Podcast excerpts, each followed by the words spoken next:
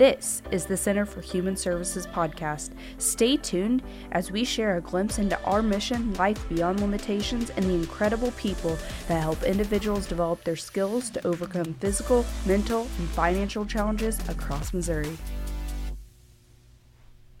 Hi everyone, welcome to the Center for Human Services podcast. I'm Marissa Ivey, the Marketing and Communications Manager at the Center. I have been here approximately three years and do all marketing across all counties in Missouri. Our first guest is Cathy McCannon with Employment Services. Cathy, you want to tell me a little bit about yourself? Thank you, Marissa. It's so good to be here with you today. You've been here three years. I've been here five years today. I have a background in case management that I got through the state of Missouri. I was a futures case manager, so I always worked with, through the state, putting the unwilling and the willing to work. If they were on food stamps, if they had um, T A N F, cash, a cash grant, that type of thing. But I wasn't honed in on all of the little disabilities and barriers I was seeing in the poverty population that I was working with at the time. So from from that, I I went over into more case management with the Workforce Development Board, which was still dealing with the poverty generation or the population, but it was also people who had been laid off, people Um, who were young, who were just out of high school and needed a summer program and had that experience. Sounds like a little bit you were really interested in helping others. Is that kind of what brought you even towards think, the C H S mission? Yeah, then? I think that and, and I think my other background, when I started my work life, I was a newspaper reporter. And then oh. after I left that, I became a real estate broker. But all of it, like what you just said, is helping people. And when I was helping people, I had to listen to their story, and I had to figure out where they were coming from, what they were comfortable with.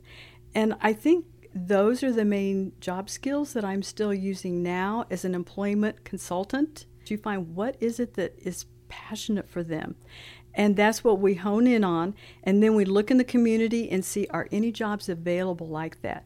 And you have to realize that a person may have a field of passion that can transfer to different environments, like say it's teaching.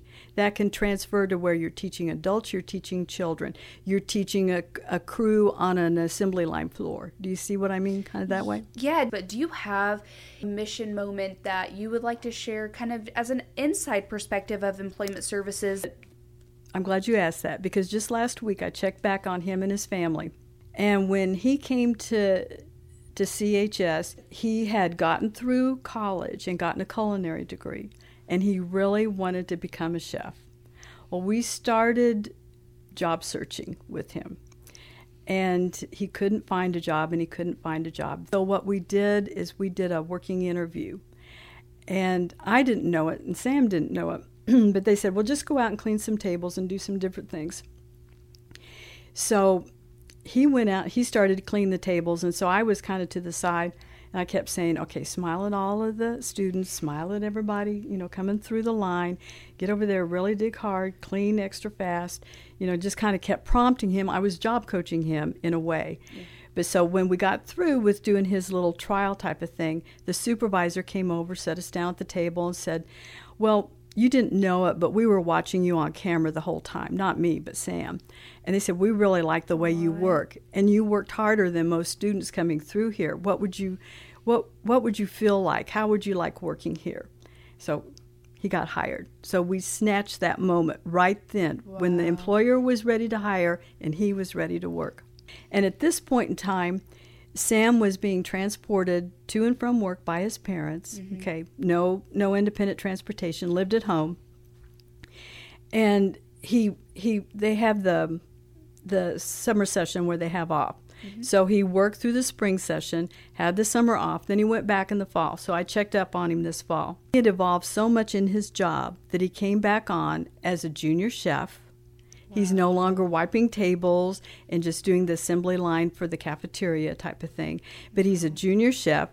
He rented a house for three months, and then the owner said that they would sell it to him. So he closed on his that own house wonderful. last week. and he's riding his bike to and from his new house, so he doesn't have to have his parents transport him anymore. Wow, so he has his own place, full-time job now. And, I mean, this it's is trans- how employment services can help someone meet their goals in life. Yeah. We're looking at where that individual comes from the family. I mean, we have the client, you know, the person who's the primary person receiving our services. But you have to realize a lot of times it's that family support, and the families, like Sam's mom said, you know, we were trying so hard to get him employed, but it took you all to open that door a little bit so he could get his foot in. And that's what made the difference for him getting his house and everything. And I think that's where we probably do some of our best work, which you think about it with C H S, we have early childhood development and the whole mm-hmm. thing. So we're we're really doing the full, full circle, circle of life. Yep. And I think that is kind of the bigger picture in things is we can help you prenatal to senior citizen. We mm-hmm. will be there to help you along the way. I mean, they, your child could be born with an intellectual or developmental disability, mm-hmm. and later on in life, we can help them get employment. We can help them in a residential setting. We have so many aspects that I think is so important in, in all of the different communities that we serve. Well, we have a workforce that is reliable, they're dependable, they want to work, and they may need an accommodation, a job coach, or they may need some assistive technology at some point in time. And we're pretty good with coming up with ideas for that too, where you may not have a person always there physically with you, but but you have a piece of electronic equipment that's going to help you, or some other device that gives you that little piece, because if you have that accommodation, you can do that job just as well as somebody else. And that's where we come in. We we give that accommodation so that you can earn that same salary as somebody else can. You just needed this little piece over here mm-hmm. that maybe the general layman on the street might not think about, but that's our business. Yeah. Because that's all we think about. Your day-to-day job is rewarding, and we have a lot of careers at C H S that, and I know that we had previously talked about, you don't always need a degree to Mm-mm. to... have a rewarding career here at C H S. No, I mean, because I would I would never, ever, when I graduated from college, my first job was as a newspaper reporter. That's what I wanted to do. I never, ever thought I would ever be in this sort of field, ever. But I've got to say it is very rewarding, and like I just talked about, you have transferable skills. I love people's stories. I also love to help. So the two kind of intertwine. And that's something, too, I don't think people realize you can be any age to do this. Now, I'm older, so I am not as slick as some of you young folks with electronics. But there are young folks in our department, so they drag me along into the new century. So I think that's good, because at C H S, everybody is aware that nobody is perfect. And everybody, in some sense, may need a little teeny tiny accommodation. You just don't think about it because you don't have a person standing over here with maybe a notepad taking notes how to help you more. But everybody could probably use an accommodation somehow. And you have to have people that are sensitive to that. And that's what we do. So somebody could come on, not have what they think are the skills needed, but I bet you we could develop them, because we're used to developing people and bringing out their best. Yeah, and I think that is one of the key factors of having you come on and telling your story, because you have that perspective, and you you have had what it's taken the last five years to help people develop these skills and push them a little bit further, so that way they can live independently, work independently, mm-hmm. and have that independent lifestyle. It just takes, like you said, a little bit of assistance so they can live, like our mission says, life beyond limitations mm-hmm. day to day.